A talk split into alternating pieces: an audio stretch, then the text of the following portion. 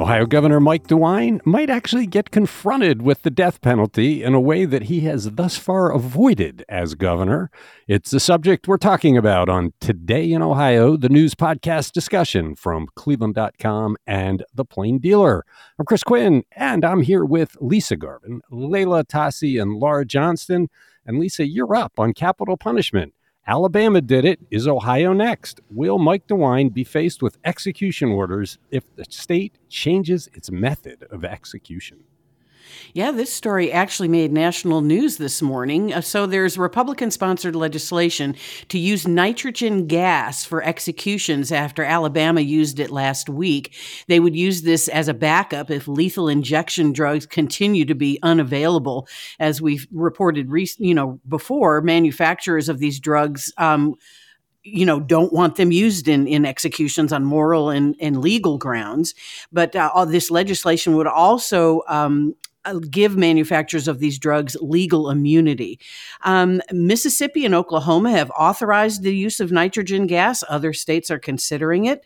A co sponsor of this proposed legislation, Representative Josh Williams, the Republican from Toledo, he says that the federal court ruled that this is not cruel and unusual punishment as set out by the Constitution in the Alabama execution of Kenneth Eugene Smith last week. He says since other states have litigated this, he says we can move forward with these alternative means. And as we've reported in at length, DeWine has halted executions. There hasn't been one in Ohio since 2018. Drug sales from the companies ended on moral legal grounds.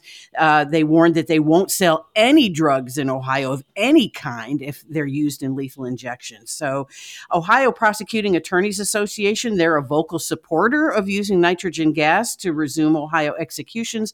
There are 118 men and women on on death row right now in Ohio.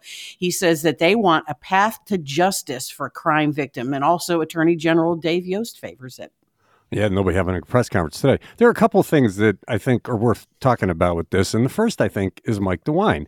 Mike DeWine has lived by his principles of protecting life. That's why he is so anti abortion and why he's never said, I'm opposed to the death penalty. Everything he's ever done is to block the death penalty. And when you ask him about it, he quickly says, No one has been executed since I've been governor.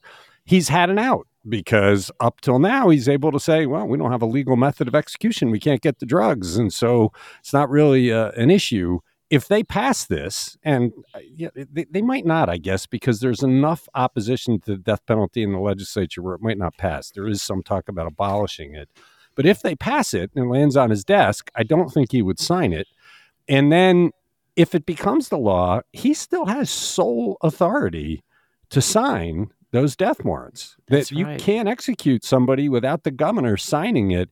And it'll be very interesting to see if he sticks to his guns and does not sign the uh, the death warrants, right? Correct. You know, so yeah, this kind of puts him in a corner just a little bit, and we'll see how he really feels about the death penalty. I think there are critics of nitrogen gas. Basically, they pump this gas into you through a mask and it replaces the oxygen in your body, more or less. But some say it's inhumane, it's experimental. Smith, the man who was executed last week in Alabama, appeared conscious for several minutes. He shook and he fought his restraints, but some said that he may have been holding his breath to keep the ga- gas from going in. So, uh, yeah, it's, it's going to be an interesting thing. Yeah, I, I, and I should say at the front end, I, I am not a big fan. I'm against the death penalty because it's irreversible, and the courts have made a lot of mistakes over the years. And if you execute somebody and then find out later, oops, he shouldn't have been convicted, it's too late to fix it, and it's very expensive. On the other hand, I should channel Ted Diadiun, the guy who was executed last week, committed a, a cruel and atrocious crime for money. He bludgeoned and killed a woman. It was it was horrible when you read about it the the whole idea of it being cruel and inhuman though is i think the the belief has evolved over time that execution should have no discomfort and that's hmm. not really what cruel and inhuman is. I mean, firing squads had a great deal of discomfort and and most of the methods used over time caused discomfort, but that doesn't mean that they're cruel and inhumane, according to what the Constitution says. The descriptions of his death did not sound like it was horrible, agonizing pain. And anybody that's put a pet to sleep knows what mm-hmm. happens mm-hmm. is they they fall asleep and and die. So it's a fascinating moment because up till now, the legislature in Ohio has been talking about abolishing the death penalty because it's so expensive and it's and it's such a problematic thing. So it's odd that you've got these legislators saying, "Let's let's go, let's get let it let's get it going again." And Attorney General Yost says that people on death row are more likely to die of old age than execution. Well, and if you sentence them to life in prison, that's what would happen anyway, and it would cost the state a lot less. And if you make a mistake, you can reverse it, which you cannot do with executions. You are listening to Today in Ohio. What's the good news for Ohioans who can't get their driver licenses because of unpaid debts to insurance companies? Leila, this is a great development. It's sad that the state has been a collection agency for insurance companies. Right. This this comes from an appellate court ruling out of Columbus in the case of a guy named Keith Stone who was an uninsured driver involved in a crash in 2005. At that time he was held liable for $28,000 that he owed to Nationwide, which I presume was the insurer of the the other party involved in the crash. Well, he never paid that debt. So the Ohio BMV followed a state law that said that the bureau should suspend the license of anyone who has a judgment like that against them. But then years passed, and Nationwide did nothing to collect on that debt. Eventually, the debt went legally dormant, and Nationwide couldn't collect on, on it anymore, even if they wanted to.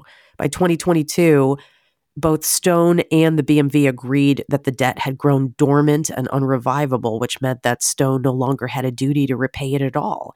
So he sought to have his license reinstated, but then the Bureau refused to do that. At first, a Franklin County Common Pleas judge sided with the Bureau that, that either Stone has to pay the debt or get Nationwide's consent to vacate the suspension on his license. But the appellate court disagreed with that and said that's ludicrous to say that Stone should pay on a debt that he no longer has any legal responsibility for. So they ordered his license to be reinstated. And the implications for this ruling could be pretty big if considering, you know, that I'm, I assume there are a considerable number of people in the same situation that Stone found himself in with dormant debts dogging their records. This must have been set up because the insurance lobby was giving campaign money to legislators. I mean, there is no excuse for a state acting as a collection agency for yeah. private companies. Any other private company you owe money to, they have to go through the normal collection process. And to deprive you of your driver's license because the insurance company says you owe them money. That's just not right. This is not about uninsured motorists. You know, he if he wants to drive, he has to have insurance through some other company. I guess this one wouldn't do it. But what is the state thinking in making that a condition? We have so screwed up the driver's license process. And it's we've done many stories about this that it creates this cycle of despair for people because they have to get to work. They drive without a license, they get arrested, they get taken to jail, they get fined, they're custody issues with their kids then it's a mess and there's been a lot of effort to reform it to say look the only reason you should be deprived of having a license is if you're a reckless driver. If you rack up so many tickets that you prove you are a hazard on the roadway you shouldn't be allowed to drive. But all the debt stuff should have nothing to do with it. Right right. I wonder how many people this actually applies to in the state. I mean, granted, these are dormant debts, so there are probably people with active debts who would not, who this particular ruling would not impact. But I, just, I cannot believe how in the pocket of private business Ohio lawmakers long have been. It seems like any business that comes in with cash just buys these guys off. We've seen it with the utilities. We've seen it. It's just no end. And I didn't know about this, but how the insurance companies got this into law that you can't get a driver's license if you owe an insurance company money, that's just outrageous. I wonder if any other state has that or if we are the easiest to buy legislature in the history of the country. All great follow up stories, yeah. Chris. yeah, indeed. You're listening to Today in Ohio. Former U.S. Senator Rob Portman, a Republican, is donating money from his old campaign fund to some Democrats. Laura, interesting development. Why? Because he worked with Senator Kyrsten Sinema of Arizona, and he gave her $4,000 on October 23rd. That was two weeks after Republican Kari Lake entered the U.S. Senate race in Arizona. She has former President Trump's backing. She's a former TV anchor who lost her campaign for Arizona and get sorry, governor campaign in, in 2022 because, well, I don't know it's because, but she was echoing Trump's false election conspiracies. And we know that Rob Portman, well, definitely a Republican a conservative, is not a fringe Republican. And for the most part, stood up for what he believed and wasn't kowtowing to the president. He he didn't give out a lot of money while he was winding down his campaign fund, but he does have about 2.9 million dollars that he can spend since he retired. There are so many old style Republicans in this country that just do not want to go back to the era of Donald Trump. It's fascinating to watch. I mean, Ted Diadiun keeps writing columns begging Republicans to vote for Nikki Haley because mm-hmm. he knows that Trump is a monstrous human being, a terrible leader, and likely will lose because the center of America isn't really with him. And this, Rob Portman, you're right, man. He was all in as a Republican but he you know he's he wants the legacy of this country to endure and not elect a would-be dictator. So I, it's not really a surprise to me that he would support a colleague he worked with who's a democrat especially when they're running against a trump crazy. And Kari Lake she's the one that is she, is she the one that switched districts out there? No she's not. She's just running um, in this race. Anyway, i should point out that Sinema is she's now a political independent. She's been that since late 2022. But when she worked with Portman, she was a Democrat, and they collaborated on that trillion dollar bipartisan infrastructure law. So obviously, he, you know, Portman backs her policies. So he did give a lot of money. Well, not a lot. He gave some Republican causes. He gave it to Republican Ohio Supreme Court Justice Joe Deters, who's running for reelection. But we'll have to see if he backs anyone else. That'll be interesting. Yeah, is he giving money to Bernie Moreno, the Trump no, puppet? Or no, he like, hasn't endorsed in that race either, yeah, which is I interesting. Mean, come on, that's not Rob Portman was not in the style of no. Bernie Moreno and Frank LaRose. He was much more in the style of a Matt Dolan. Uh, but you know, hey, Bernie Moreno, he was endorsed by Donald Trump. Did you know that? Would it wouldn't it be interesting? I mean, this is just a big what if, but if he so respected Sherrod Brown after all those working years that he gave him money. I, I, my bet is he would endorse Dolan because he yeah. and Dolan are very much the same kind of old style Ohio Republican, but maybe he won't figure into that race at all. It's got to break his heart to see the fringe rising. You're listening to Today in Ohio. Lisa, we've hit the one year anniversary of the pig train derailment in East Palestine. And to commemorate it, we're getting all sorts of press releases from businesses that say, look at me, look at me. What is Norfolk Southern saying? Well, the Federal Railroad Administration announced this week that Norfolk Southern Railroad is joining a one year pilot program for rail safety. It allows employees to remain confidential when reporting unsafe events and conditions without discipline. Uh, Transportation Secretary Pete Buttigieg says he wants all Class 1 railroads to join this program, which is called Confidential Close Call Reporting System, or C3RS. But Norfolk Southern is the only one to join so far. Uh, its CEO, Alan Shaw, says that we're committed to setting the gold standard for rail safety, and they're proud to be the first to deliver on that promise. So, C3RS allows people to gather information on unsafe practices, identify and implement corrective actions, and then share trends and statistics to help enhance rail safety. And February 3rd was the one year, or will be the one year anniversary of the East Palestine train derailment and uh, spill of chemicals that has caused continuing problems in that community. Norfolk Southern has forked over $100 million on the East Palestine recovery effort and uh, will continue, I believe, to give money.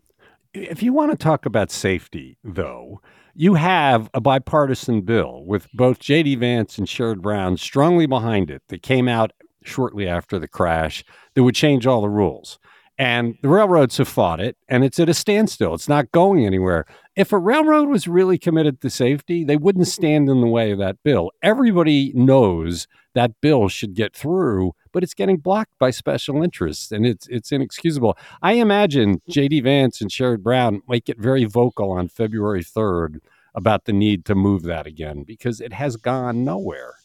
It absolutely has. And it's interesting that nobody signed on to this pilot program except Norfolk Southern. So there, there continues to be resistance in the industry. And derailments every week. This is a common problem in America. They just don't get the publicity as, uh, as East Palestine because they're not nearly so damaging as that one.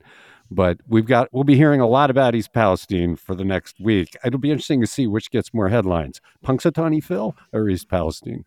They're not that far apart. You're listening to Today in Ohio. Two decades ago, people interested in the history of Cleveland's lakefront made a lot of noise about preserving some disassembled Huletts, the invented in Cleveland cranes that once unloaded steamers all over the Great Lakes. They wanted to erect them again as some sort of monument Leila, that dream appears dead. How come? I think it's super expensive, and these things are starting to turn into just a rusted pile of eyesore, basically. Cleveland once had 14 of these gigantic bulk handling Huletts. These cranes were patented by Conneaut native George Hulett in 1898, and they were widely used across the Great Lakes. Most of the 77 Huletts that once were along the once were in the region had vanished by the 90s uh, completely obsolete by by self unloading freighters. Historic preservation advocates were fighting for a long time to see at least one of these things reassembled, but they were never able to raise the money to pay for it, which was once estimated to cost about 10 million bucks. And much has already been spent on the disassembly of these things and kind of the preservation of, of the remains of four of them with the expectation that one day they might uh, be reassembled. But now, Will Friedman, the president and CEO of the Port of Cleveland, told Steve Litt last week that this ain't going to happen at all. he said it's time to move on. The agency is seeking bids to have both of the Huletts that remain removed from where their dismantled parts have been stacked on this big pile since 2000. That's at the port, port's Cleveland bulk terminal just west of Wendy Park on Whiskey Island. The port is seeking bids from contractors to do the work to haul all of this away, and they'll likely melt it down for scrap. And that whole process could begin as soon as March. Friedman said that the port will preserve a 60 foot long bucket arm and, and a bucket for possible installation at Wendy Park. And uh, Canalway Partners would devote about a quarter million toward an installation like that. You'd have to have been here to know just how controversial this was back then. I mean, the people were just beside themselves. They wanted these things erected, and they're enormous. I mean, if you put this on the lakefront, it would consume a chunk of the lakefront, and it would cost a fortune, and they would just rust. They're huge steel contraptions that to maintain would be hugely expensive. And so I think to to just mollify people, they say, okay, okay, we'll disassemble them, spend some money. They're they're sitting in the grass. There's weeds or things all over them, and wait and I think they've waited to the point where who's going to protest loudly now? What I never understood is why didn't they just take a piece of the steel and make a model of one and put it into scale in some small plaque thing on the lakefront to say once you know there were a bunch of these on the lakefront this is what they look like they revolutionized steamship industry but to have one of those hulking things all over the lakefront, it, it just yeah. seemed like an odd thing to do. Yeah, I agree. That's a really nice idea to create a, a to scale model using the materials from the actual Hulett. That's a great idea. Right. I mean, I think it sounds like that. what they're doing is with this bucket arm is is uh, you know a possible way to to uh, satisfy people who really wanted the whole thing. But I like your idea better. Yeah, because the bucket arm doesn't give you the scope. I mean, th- these things yeah. were huge and they had this very specific, iconic look mm-hmm. that would be cool if you were walking along the river for, or the lakefront and you came upon the scale model to see what it was. Or, you know, you could even make the scale model with all 14 of them or something. But um, but I get it. And I think the port has just waited. Like, is it time? Can we get away with it now? Are we going to have lots of protests? I haven't heard much in the way of protests. So probably the time is right to finally clear those away. You're listening to Today in Ohio. Cleveland based Medical Mutual is expanding its statewide footprint. Laura, how so? Well, they've reached an agreement to buy Paramount Healthcare. That's Toledo based. It's a health insurance company operating primary, primarily in Ohio and Michigan, which makes sense from a Toledo base. The deal still needs regulatory approval, but could be official May 1st. So Paramount is going to operate as a subsidy, a subsidiary of this. And so it won't change what it's offering its customers. It offers Medicare Advantage and then individual plans under the Affordable Care Act, commercial group and short-term life insurance plans.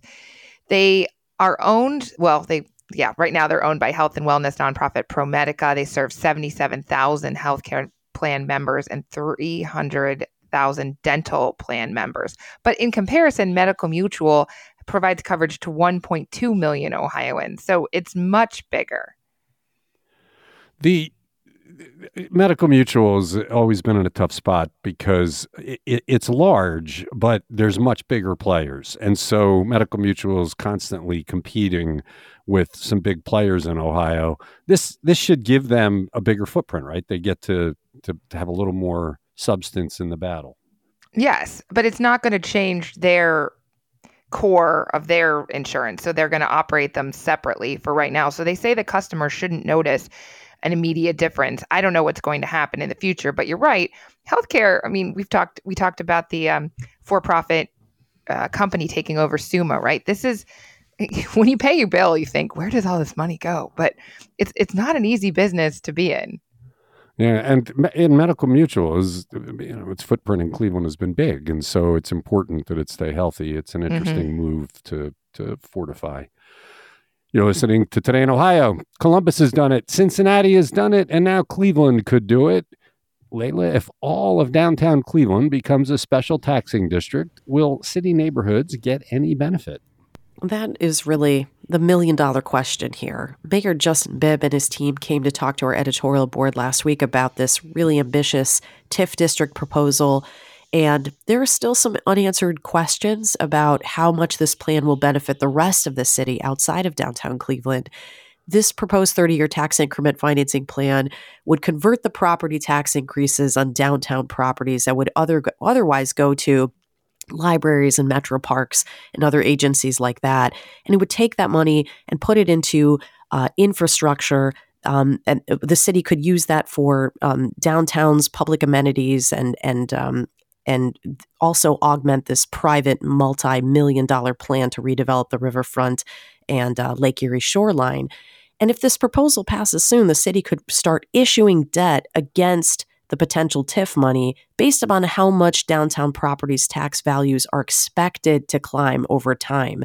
In, in the first half of this year, they could start doing that. Much of the proceeds from the TIF would go downtown, but Bibb is pledged to eventually use a share of it in other neighborhoods all over the city, particularly in the city's parks and rec- recreation centers, which desperately need investment. City Hall later this year is going to release a master plan for Parks and Rec that should lay out some of the those items on the wish list. But how much of the TIF money will end up in the neighborhoods? Bibb and his team say they just can't commit to a figure. They say first we have to see the TIF working to catalyze the investments they're hoping to see downtown because if it doesn't achieve that, there won't be any further proceeds to, to invest elsewhere. But that answer just might not go over well with city council because they want to know how their neighborhoods are going to benefit from this and they want some concrete figures and promises. Yeah, this is a worrisome part of the discussion because city council has always been me, my, mine in any kind of funding scheme.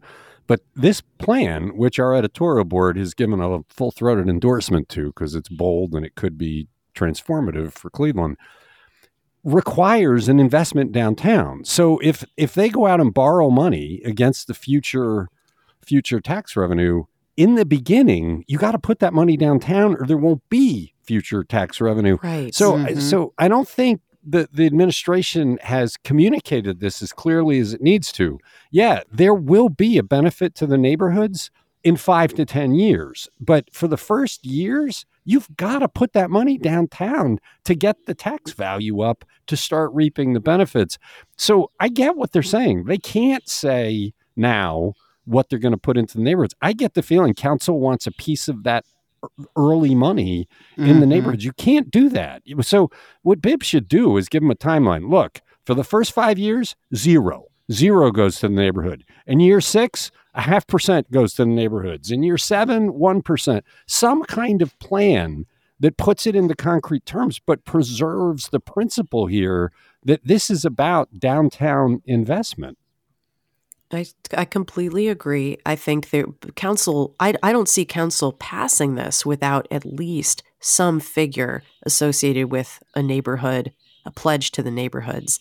I, I think that the this um, Parks and Rec uh, master plan is going to be very well timed when they release that because perhaps that will appear to be you know a promise to to make good on some of those pro- on on those projects. And uh, and you know in conjunction with this proposal I think that maybe that will that will help uh, smooth it over with council but they've already they've told Courtney Astolfi that they they want to see numbers yeah, I but I think they have an unreasonable expectation of immediate neighborhood investment, and th- that the message has got to get across. That doesn't work that way. I mean, if you mm-hmm. look at Detroit, which is way ahead of Cleveland in this, this is just starting to get to the neighborhoods, and they're probably ten years in. Bibb has got to do a better job of messaging to the council that yes, it's coming. He ought to give him a timeline. He ought to, he ought to say what year you might expect to see some money, but it's got to be in the future. Lisa, it sounds like you're trying to say something. No, I'm just, you know, I just think that, you know, these bold development plans that we've seen over the decades die at Houston, at Cleveland City Council. They just do because they want their piece of the pie, like you said, right away. And uh, they just don't see, they're not seeing the long game here. And that's distressing. Yeah. And they've yeah, got to gonna, see it. Yeah. It's going to boil down to how well Justin Bibb and his team can sell the big vision here for the city and and express to them that, you know, the rising tide will raise all the ships. Yeah, and we'll do a story that kind of lays out the timeline just so everybody understands what we're talking about here. TIFs are complicated. I get it. It's hard to understand. It's our job to make sure people can. And so far, we have. We got more to do. You're listening to Today in Ohio. A couple of Republican legislators want to boost penalties for Ohioans repeatedly found in possession of firearms illegally. Lisa, what are the details of this proposal? Yeah, this uh, will soon be introduced into the Ohio House by co sponsors Bernard Willis of Springfield and Josh Williams of Toledo. They want to increase penalties for felons in possession of firearms, um, and they would make a distinction between violent and nonviolent offenders. So currently, it's a third degree felony conviction for each incidence where they're caught with a gun. Um, that's three years in prison and a $10,000 fine. But they're proposing for nonviolent felons felons, the first time offense would be lowered to a fourth degree felony, which is 18 months and a $5,000 fine. The violent felony convictions would stay the same. A second offense, would require a judge to give a maximum sentence for a second degree felony, which is 8 to 12 years in prison, and would add five years under a new firearm offender rule. So, Governor Mike DeWine and others have tried similar legislation, but it went nowhere with uh, gun lobbyists and the GOP. But Williams, who told Gongwer News Service, he says he's kept DeWine in the loop. He said, but lobbyists insist that the governor be kept away from working on this bill. Well, there's two things about this that are interesting. We we talked last week about a unique program with Attorney General Dave Yost and the U.S. Attorney's Office to prosecute more of these gun crimes in federal court because you get longer sentences, and so this might equalize the sentence, so you wouldn't need to push it to federal court. The idea is once somebody uses a gun, they're dangerous. Often they're young, their brains are still developing you want to remove them from society until they're no longer a threat. And Ohio's current laws doesn't remove them long enough, whereas federal laws do. So that's an interesting thing to make it the same. The more distressing part of this, and it's why I think gun lobbies and gun makers will be into it, is they want to automatically seal the records of people who commit crimes so that they're no longer deprived of their right to get a gun. Right now, if you're a felon, you can't get a gun. Mm-hmm. But, uh, you know, and think about it if you're a felon who who had a gun didn't use it in a violent way, you're going to have a greater proclivity to want to own a gun. So the gun makers want you to be a customer. They can't get you now. If we pass this law, they they seal your record. You can buy as many guns as you want. This is a this is a gift again to the gun mm-hmm. lobby so they can sell more guns. Yep. It's yes, but that that part's not getting discussed because they're getting all their their publicity on their law and order slamming of people who use guns. But this is much more about let's open up a big market of people we know like guns so they can buy as many as they want. And it'll be interesting to see if that gets discussed at all.